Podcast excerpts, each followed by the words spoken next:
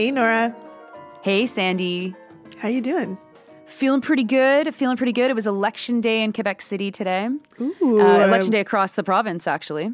Okay, like one of the municipal elections for the province, right? Yeah, the the municipal election. Yeah, it's we. I, I love this Sunday voting. It's so um, interesting to me. Why?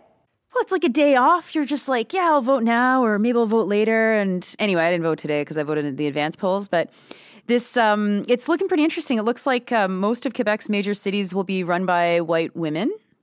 So that's Okay. a change. That's uh, Montreal keeping their mayor Longueuil going to this 29 year old Catherine Fournier, who's pretty interesting. Uh, seemingly like she'll win. I mean, it's not called yet, but that's what we've got. And in Quebec City, um, not that they're winning, but there's this amazing new political party that has been founded in the last couple of years called Transition Quebec. And it has been so amazing to watch a municipal election where there's an actual left wing party and an actual left wing option on the table. That is great. How did that come about? Well, they've been organizing, as I say, for a couple of years now. Um, and it's a group of people who had started uh, another political party that was called Option Nationale. And when ON merged with Quebec Solidaire, a lot of the folks who had helped to create the party in the first place looked municipally rather than staying with the provincial party. And they decided to form a left wing uh, alternative uh, to what we have in our municipal politics, which is very personality based. I mean, most of the teams are just like team Régis Labeaume or team Mary Jo- Marie-Josée Savard. And so Transition Quebec comes out and has like a complete platform that is deep and thought out and that is unequivocally left wing. And the thing that is just so great is we have this mega project that I've talked about before, this this um, third connection from Quebec City to Lévis, from the North Shore to the South Shore. And the plan that's on the table right now is is a literal joke, right? One of the most expensive projects in the world for the kind of infrastructure that it is for two cities that are 750,000 people and 100,000 people. It's completely ridiculous. But no one has the political courage to come out and say this is this the emperor is naked, folks. Everyone is actually like, "Oh, we don't know. We'll have to wait. We'll have to wait and see."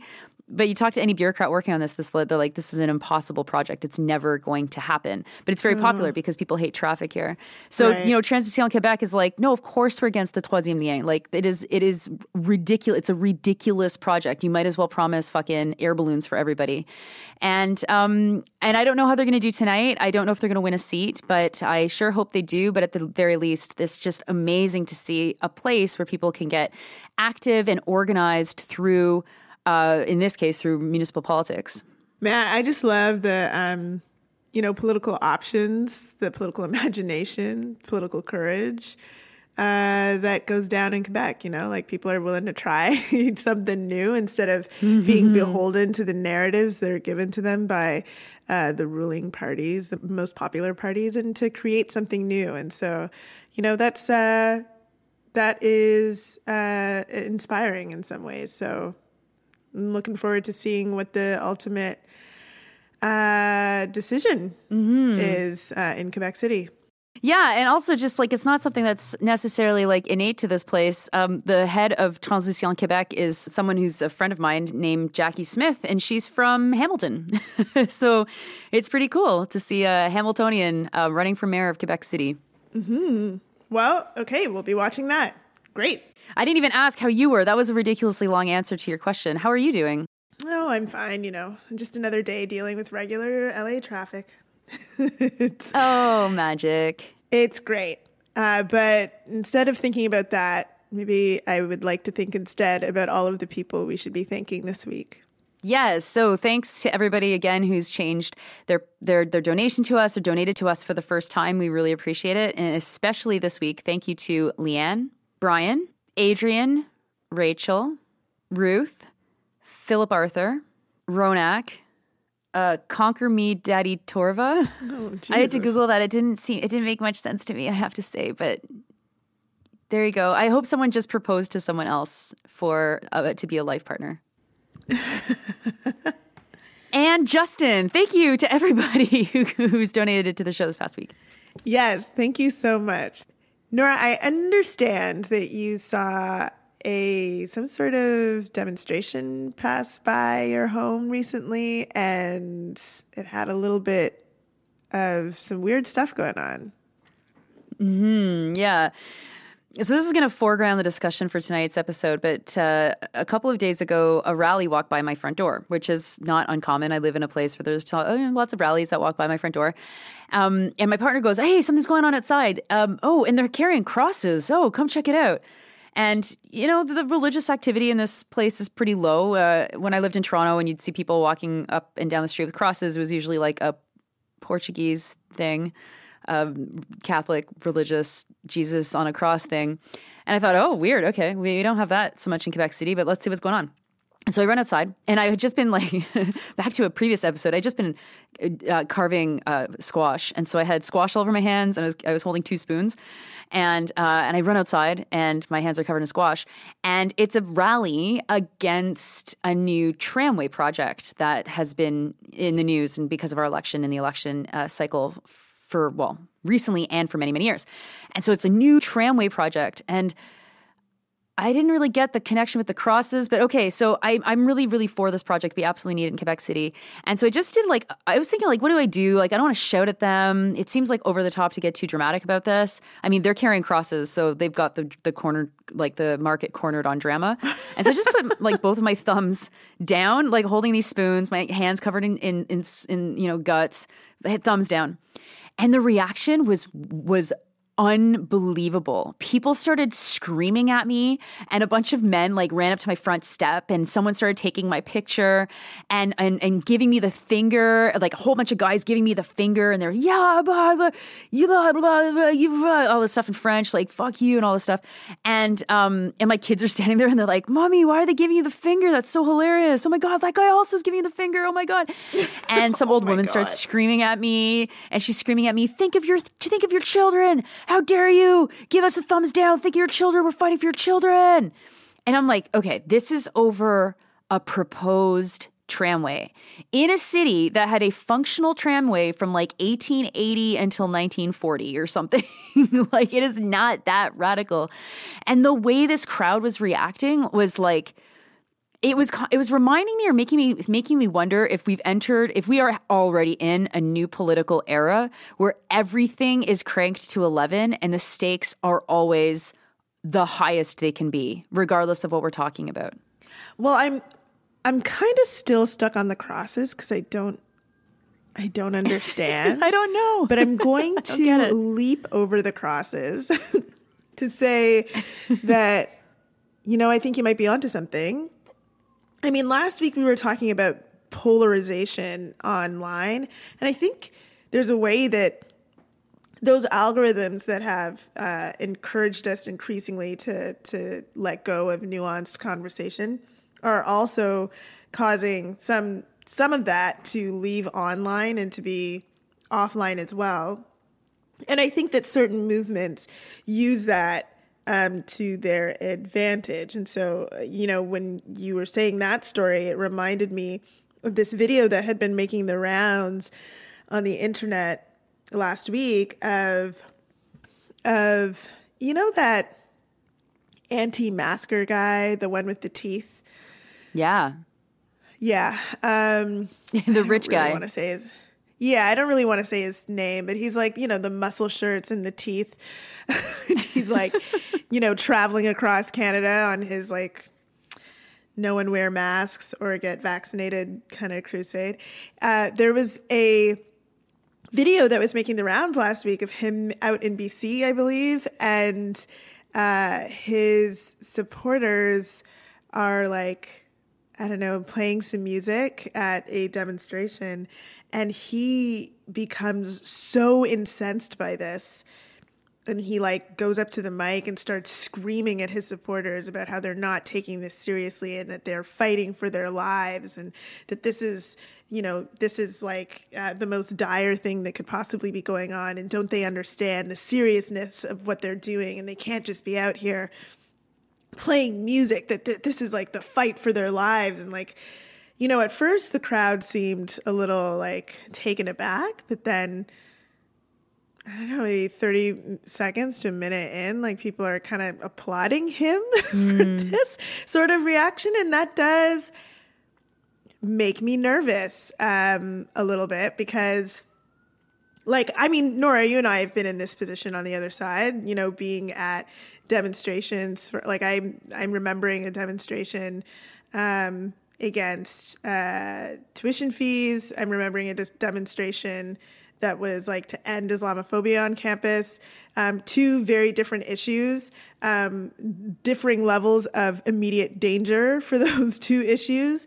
Seeing counter uh, folks who were like counter to to us um, in both of those uh, situations, and it has never occurred to me, uh, being an organizer, to like go start focusing on the the counter organizers and to be violent with them. Like that i've just you couldn't there's nothing there was literally nothing that could make me do that. Like i'm so focused on what the whatever the the goal is for the day. Um, and i think about what it would take me what it would take to like to to make me change my mind about something or like to make me change my path about something in the middle of a demonstration it's just like not it just it wouldn't happen and it, it, does make me a little bit nervous to think about uh, everything being on level 14 uh-huh yeah, I was thinking about that too. Um, I didn't go back to thinking of those counter protests, um, although they were also pretty lighthearted, right? Like the, the counter protesters to the tuition fee rallies were always like, very hilarious, very typical campus conservatives who are just like, oh, okay, guys, right? And um, if there were ever anybody going up from one side to the other, it was usually a lot more like, what the fuck? Like, you're here calling for higher tuition fees? What the fuck? Like, make that make sense. That doesn't make sense. But I was imagining marching for any of the environmental causes or issues. I mean, marching for the tramway or marching against pollution from the port of Quebec, which is a big issue locally. Um, and if anyone, as we were marching by, was like giving us a thumbs down, I would just be like, oh, that's too bad. Like, huh? Or, huh, there's someone who's opposed the tramway. That's so funny. Um, this, this, this way that, um, political discussion and political dis- disagreement um, is manifesting itself. Uh, I think that there's a lot to unpack here, which is why we wanted to do this episode about um, why is everything so uh, highly cranked. Um, and you know, I think that we covered off the social media angle last week, and social media I think plays a really important role. But it's not just social media. I think that that this is where mainstream media has a lot of blame because it's things are always covered as if it's like um first like there's no gray area. There's no like there's no distance between yes and no or a project and no project. Like there couldn't be some sort of like modification made necessarily in the middle which would then probably take the pressure off of uh, off of people. Um at least make it feel like it's not like the end of the world. Um but we are experiencing moments that actually are the end of the world.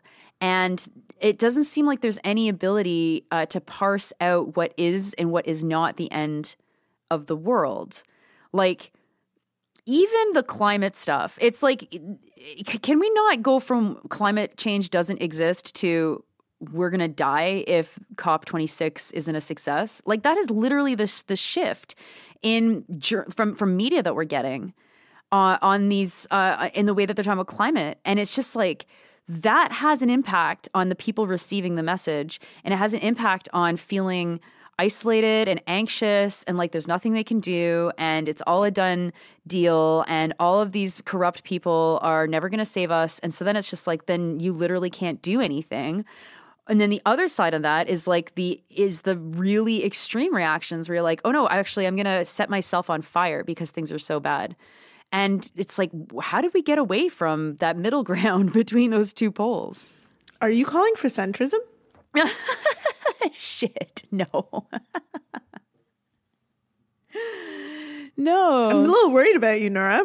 no, because I think that I actually think that it is a centrist tactic to um to pretend that that everything is is either left or right, is, is either these extremes. Because the center only exists when there are extremes that have been defined, right? And then you get these situations where you have Justin Trudeau on a national stage literally like equating the far right. So people who are like this individual who looks like a baseball mitt who goes to city across city telling people to get COVID, um, being just as bad as someone who's at Fairy Creek trying to save forests, right? Like th- there, there's no universe where those two people are just as bad as each other. That unless you're a liberal, like unless you're literally sitting in the middle and being like, whoa, like I'm sorry, you're going to break the law. That's the same thing. It's like no, but. they're not the, they're not even close to the same thing. And so it's like it's interesting because it's like all of this is is is thanks to the way that the center has oriented our our understanding of issues and our understanding of what needs to happen. Yeah, and I I also think I mean that's part of it. I also think that what's happening uh, as well is that people are feeling right now a whole host of things: desperate, um, uh, feeling the uh, the weight of the way our world is organized. Uh, it's become uh, very, very real for a larger population of people than I would say pre-COVID. You know, like the the inequalities are expanding. Mm-hmm. And for people who are not, who have not come to a certain level of consciousness around how the way our society is organized has an impact on how they are feeling, a lot of these people are looking for a place uh, to put their frustrations about the world. And uh, and you know like seeing you know during covid at this time when when everything that we were seeing and understanding about the world was really coming to us through screens seeing through screens um, this you know, what was on the news every day. It was COVID or some sort of protest, whether it was BLM or the climate or indigenous uh, activism or um, anti vaxxers or white supremacists. Like, this is what we were seeing mostly on our television screens and on our phone screens and on our computer screens.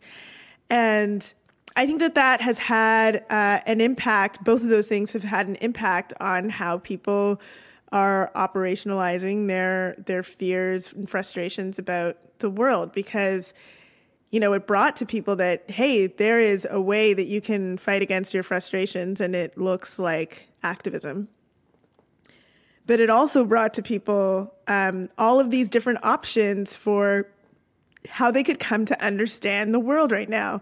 And so if you're feeling really frustrated and um, nervous about the future, you could try to understand, like you could understand the world to be this oppressive force that's harming you um, in, in, because of all of these hegemonic forces like capitalism, racism, sexism, so on. Or you could also understand it as, you know, uh, the government uh, is secretly trying to follow you or is working with Bill Gates to make sure that you can't breathe good air. I, am not really sure what the, the exact arguments are, but in trying to understand the world from a place of frustration has really provided quite a boon to fascist organizing. Oh yeah, yeah, and and I think that there's so few places for us to have these kinds of conversations in real life um, and even online because the online space is so difficult to have a, a deep conversation about the actual state of the world that we see these expressions of of, of serious rage and violence. I mean, like the the incredible spike in domestic violence or gender based violence or violence uh, against um, against individuals in a relationship is just like, yeah, this is this is the effect of the of the last two years, the collapse of social solidarity, a global pandemic and there's no groups like this is where it's like the ndp and the unions and other social movement organizations that um, are are still around. Some are doing their best obviously. Others are probably still as wounded as uh, you know everyone else is. There's very there's very few places to go and be able to say okay i'm here. I want to do something. I'm ready to fight for something and not just that, but I'm also ready to meet other people and talk through some of this stuff and to understand the the impact that capital is having on my on my increasingly difficult circumstances. You know, I was I had a friend over today. I mean, like just to be able to say that, how nice is that? Oh my god. it was so interesting to talk to her. She's from Toronto, like was, you know, born and raised in Toronto and now lives here. And just how she's seeing her friends and family in Toronto struggling every year with even more and more and more demands on them for rent and for cost of living and all this stuff. It's just like everybody's getting this, the screws to turn to them. And so we talked about like the Toronto we knew and we left the same time almost and how it's changed or whatever. And then she talks about her work uh, where she's like witnesses this doubling in disability claims over the summer. Like this just incredible wave of people who are suffering under the weight of the pandemic and that are already in precarious situations that one thing happens, one injury, one job loss, one relationship falling apart and it is like their entire house of cards falls down. And it's like this is happening in so many circumstances. And then I have another conversation for an interview uh, for for an article that I'm writing of someone who was on the front lines of the pandemic for the you know until now witnessing this incredible wave of death and being you know forced to have these traumatic experiences over and over and over of listening to people die. And you look at the state, you sit back and go, the state isn't doing anything for these people. The state isn't doing anything. In fact, the state is taking away supports, it's taking away the CERB. It's not intervening to help give people the services that they need. It is not creating uh, s- services for people that have long COVID. It's not even doing anything really to control the COVID that we have because all they're saying is go get vaccinated. And it's like there's pockets of people that will never get vaccinated and they will continue to be uh, a risk of getting COVID and then and then that creates perpetuates this this problem even further. And of course the biggest pocket of those people is children. And it's like fuck fuck fuck fuck fuck. It's getting worse. And so obviously there's going to be a, a, an unorganized backlash to this organized oppression that we're experiencing. And i guess it's there that it's like okay so what do we do about it? Like what do we fucking do Yeah. And I and it's not just unorganized because some of it is organized, like at least from the the organizers at the top, the fascist organizers at the top who know what they're doing when they are rerouting someone's uh, fears and anguish over uh, their current life situation to um, fascist uh, causes. Um, so it you know it's it's both this unorganizedness and it's also this like the insidiousness of of like fascist organizing. And gosh like what do we do? I, I, I think uh, i think that the most important thing that we could do right now anyone is to really really focus on political education. It's at this this moment in time that you know we we really need to peer to peer make sure that we are understanding why the world is the way that it is, um, and make sure that our the people around us that we love also understand why the world is the way that it is, so that you know they don't get had by some of these uh, other organizations that are really vying for uh, their attention and then their support to to these causes.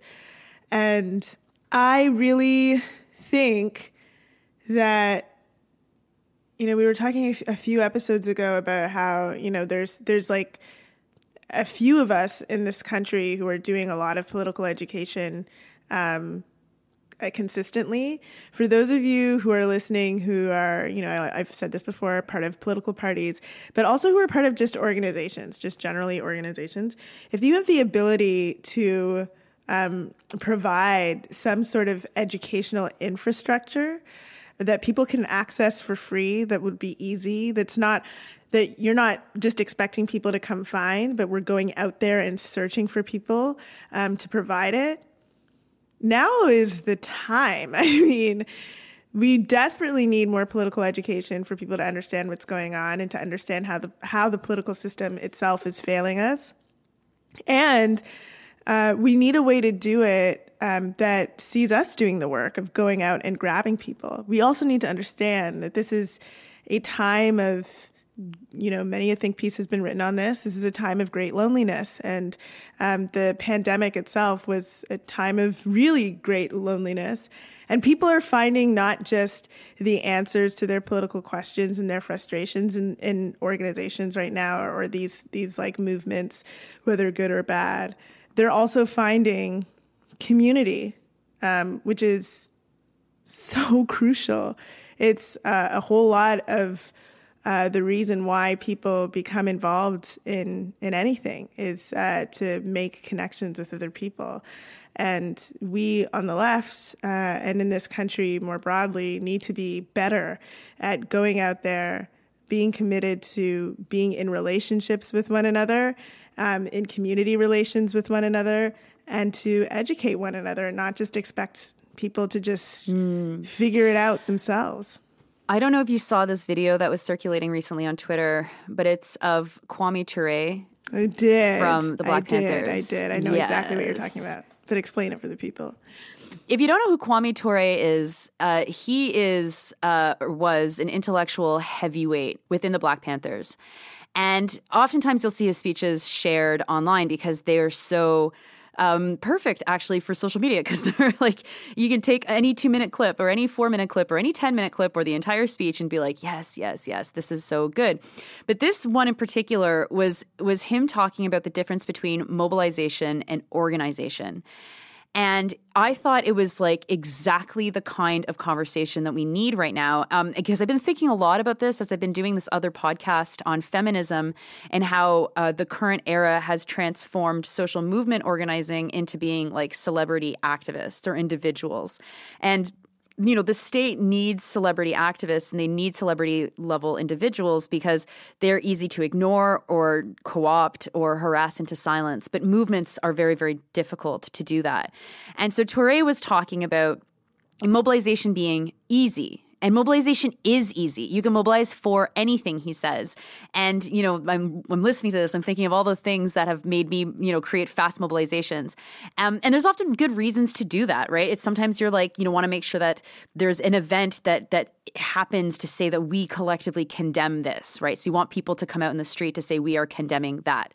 But we have slid so far to mobilization being the only thing that we do that I was like, oh my God, yes, this is amazing amazing for especially for people who are becoming politically aware during the pandemic and who never really have experienced political organizing it's it's the the kind of thing that is the only way we will fight this bizarre um, I don't want to say polarization because I actually think polarization is good.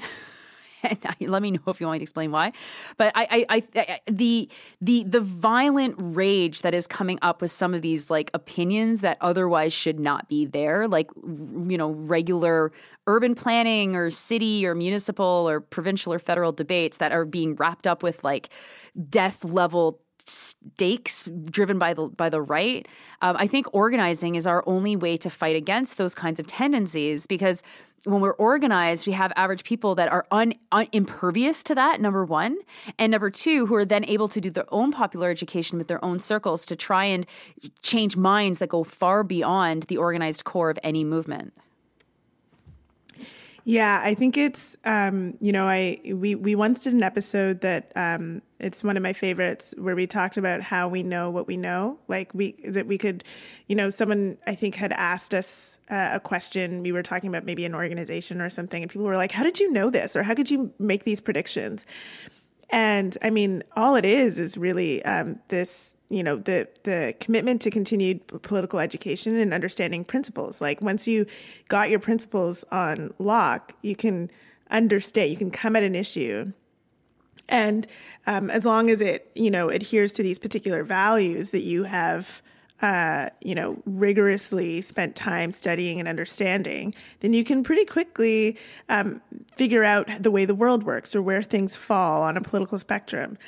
And um, I, I worry that there's uh, fewer and fewer of us who who are uh, really, you know, making sure that other people are getting that sort of political education as well, making sure that other people are developing these sorts of principled value laden responses uh, to the world around them. It's so, so important. Like, we've got these scripts, and please stick with me. What I'm about to say might sound really frustrating to some of you. So just like hang on, just give me a second to, to finish my point. Okay. Just stick with me. Okay. I, Nora, stop laughing. St- stick with me. I promise this is all going to make sense. So when I say scripts, and again, you might get frustrated about what I'm about to say, but just stick with me. Um, an example of a script is you know, if someone, say, uh, decides that uh, they they want to do a, a particular response, um, or they've come up with a particular idea, and then someone responds with uh, the master's tools will never bring down the master's house or something like that. That's one of our scripts on the left. Mm-hmm, now, right. I want to preface this by saying that sometimes the script is correct. Okay, something like the script comes from a place where um, you know we we are constantly faced with some of this the same tactics. And so we've we've come to a place where you know we have these shorthands that we grab and we we say to people like you know it's it's not my job to educate you. Go figure this out. Like these scripts you know like there's these scripts. But we have to understand the value and the principles from where these scripts come from so that we understand that those scripts are not always right. Like they're not always the correct thing to use in response to something that someone is telling you we need to have practiced deeper thoughts than just our scripts. And I think that this isn't just something that's an issue on the left. I think it's also an issue just generally right now in our political um, discourse is that people reach for these scripts as part of how we have conversations. And it is really harming our ability to truly actually understand one another, to build relationships with one another, and to be in community with one another. Are you still with me? I hope you are. Did I did I explain that okay, Nora? Does that make sense what I just said? Sometimes I, I, I wonder if the scripts are in the place of a true response, which is I don't know, or I'm not close enough with you to have this conversation, or this is just too much right now. I, I, I just don't have time. And those are all different kinds of reasons to, to to fall back on one of those scripts that I, that are all legitimate. I mean, I'm not saying that you shouldn't like ever say that as an excuse for why you can't necessarily engage with someone, but I do think that we have to make a priority in entering in those conversations and especially if you have the opportunity to do that in real life with someone who you know and someone who you trust and who trusts you to be building like political knowledge amongst your friends and your family like that's that's really where it starts. But then you know building out uh, deliberately into uh, into groups of, of, of people finding finding groups. You know here's here's something that I, I got uh, this week from a listener and Sandy I haven't told you this so someone was in touch with me and said, Hey, I took your advice. I got involved with my student union and it's fucking shitty. Everybody here sucks. they didn't say that exactly, but that was kind of the, the sense of their words. And they were like, What am I supposed to do here now that I'm here? Right. And I the, the advice that I gave to them, and I think that this is like if you are gonna you know stick your neck out and create something for the first time, or or get involved and do something for the first time, you have to build a team, right? You have to build people around you, or you have to find other people who are doing similar work and be like, hey, can we be in a team together? and sometimes building a team means building uh, a, an issue, right? Saying, well, no, we're gonna actually fight for this change on campus, or this change in the city, or this change in the community, and people will come out and say, yes, I support that change. This is what organizing is, right? And they might they, you might help to find those people through mobilizing. You might have an event you might have a rally and you're like holy crow there's people here. Okay so we're going to go around we're going to collect everybody's information. And then all of a sudden you're building a community of people around you who uh, by definition, are on the same page with you on some issue. Probably not on the same page with you as every issue, but that's fine. That's that that doesn't matter because what you're going to then do is you have to build out from there, and that is really uh, confusing if you've never done it. It's a lot of hard work if you have done it and you feel burnt out. Um, if you don't know where to start, or you're new to a community, or you uh, are you know afraid because you don't speak the language, that's certainly something I experienced when I moved here that's all fine but you know there's there's no shortage of places that you can get yourself plugged into. Um, but once you get there you can't see it as being a, a, an individual endeavor that you always have to be looking out for how do you multiply yourself or the people on your side. And I think that thinking like that gets around some of those script fallbacks because then it isn't like a burden to, to educate somebody because your job is to do that. That's what you're trying to do. And then you're also trying to receive education from them, right? This is uh, everything that I'm saying. I'm, I, I hope people understand as being two way streets or three way streets, right? Where we're engaging together. And here's my knowledge, and that's your knowledge. And together we're going to build something and we're going to debate ourselves through building, building something. This is how it's done. This is the very bare bones of, of organizing. And, um, and we're just, we're just in this place right now where it, I don't know if it feels impossible or if it feels unsurmountable, but you know, Sandy, today is the 104th anniversary of the start of the Bolshevik Revolution. okay.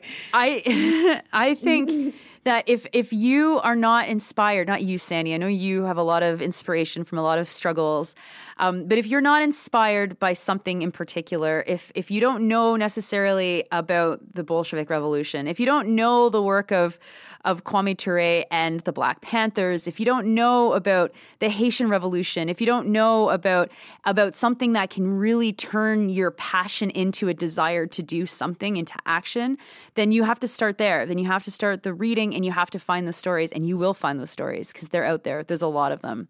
And there's a lot of great things that are happening today as well. But the nice thing about the historical examples is you can see what happens. you know, the, the story is written for you. It's it's it's done. You can read the whole thing and and I think that it's really important for people to start there if they're not sure where else they should start. Yeah, and I you know I've often heard, and perhaps as a script, another script uh, is you know. Organizing isn't all about books. Isn't not everybody has the time to to read all of these things and so on, and that is absolutely true. And if you if you can't if you don't have the time or you can't read, then you know, listen. There's there's lots of uh, podcasts or radio shows that you can listen to, or put it out there into the world and uh, see if people will be willing to um, have some sort of build some sort of community around helping each other to understand a thing. You know, like um, the so much of you know what a lot of people get in their youth, whether it's uh, when they're at college or at university or just uh, hanging out with people, um, in terms of understanding our political world. I mean, a lot of it for me, sure, some of it's from books, but a lot of it for me is from conversations. A lot of it for me is from uh, um, being a part of communities of people who are uh, committed to making the world different, changing the world, bending the world. Um, and so, it, you know, it's it's this stuff isn't just in books, but we also shouldn't shy away from books. We should try to get our our learning in around the state of our world in any way that we can, in any way that makes sense to us. Um, I think that's really important. Mm.